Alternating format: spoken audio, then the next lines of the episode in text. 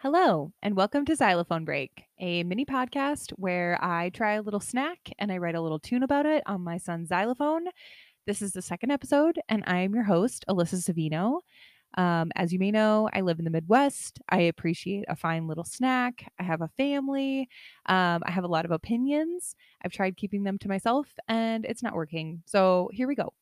Um, this week, I will be talking about shower citrus. Um, if you may recall, shower citrus had, at least to my consciousness, its original insurgence in 2017. Um, and what is significant enough on TikTok makes its way to Reels. So that is where I heard most recently that people were back interested in eating in the shower. Um, I will preface this entire thing by saying I enjoy a shower snack. Um, not every single day, but often. It does, especially in the last few years, feel quite luxurious to take a nice, nice hot shower at the end of an evening and enjoy a snack. Um, we have a very classic shower head. I put my back to it, turn it on hot as hell, use one of my little dip bowls full of a snack, and it remains relatively moisture free. You'd be surprised. Um, I would not recommend bringing like a sheet cake in there, but there are many snacks that you can enjoy in, in the shower. The justification that I read for this most recently was that one could feel like maybe like a little monkey in a tropical rainstorm enjoying some fruit. Um, my question posed to the person that claims that this is the case.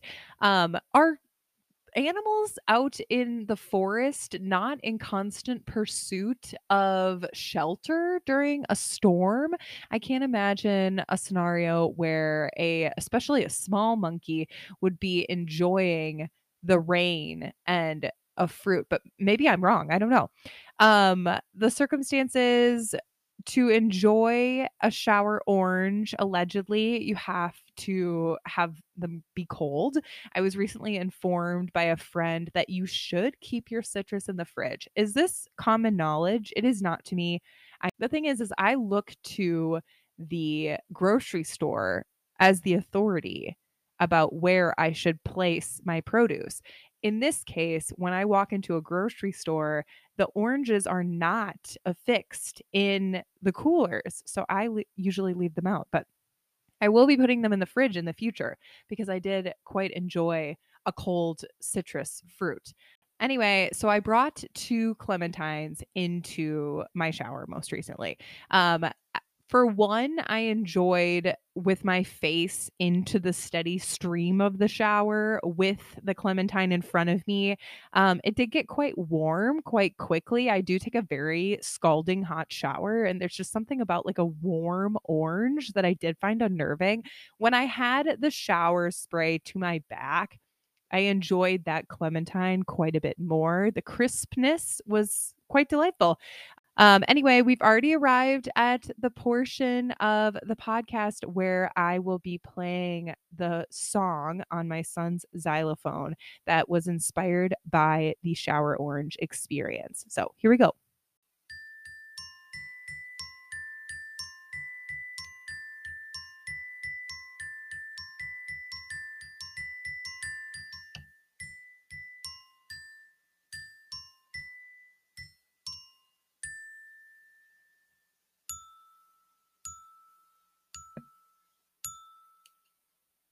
So, as you may be able to tell from the little tune on the xylophone, I did really enjoy the shower orange. Um, you may have noted the four kind of more solemn donks at the end. Um, those were four E's for the sensation I felt after I realized that I had to deal with the shower orange peels. Um, when you exit the shower, you're fresh. Um, my prioritization is usually on moisturizing. I got to get that going right away. When I cast my glance into the tub and realized that I had to pick up the orange peels and do something with them, um, I was unhappy. So, not as fun when it's time to clean. I will say that as much. I do think overall I would recommend the shower orange. Um, I do think more than that, I would probably encourage the shower fruit snack, even the shower cheese cube. Um, I would encourage you to bring a little plastic, safety first, um, container into the shower to enjoy a little snack sometime this week. Anyway, thanks so much for being here for an episode of Xylophone Break. If you hate it, please just message me directly so we can talk about it. But if you like it, it'd be great if you rated and subscribed where applicable. Find me on Instagram and Twitter at Hey It's Alyssa May. Please add me on BeReal at Pigeon Bench because I still really like that. Listen to my other podcast available on all platforms, A Reasonable Day with my friend Kevin Krine, and consider subscribing or maybe even just lurking a look at my Substack newsletter, Soft Earlobe. I will be back in two weeks with another snack. I appreciate y'all. Please have a reasonable day. Bye.